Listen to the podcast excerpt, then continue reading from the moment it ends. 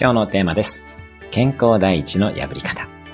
健康第一とよく言われますし、確かにその通りではあります。ただ、人生には勝負をかけなきゃいけない時もありますよね。それはよくわかります。なので、時には無理もしても構いません。私も働きながらアメリカの大学院の受験勉強をしていた時期や、20代中盤で代表取締役を任された時などは、かなり無理をして頑張りました。会社のオフィスで折りたたみベッドで1年半くらい暮らしたこともあります。時には無理をしてもいいのですが、必ず期間限定にしてください。この3ヶ月だけとか必ずゴールラインを持っておきましょう。脳や体を酷使するなら期間限定です。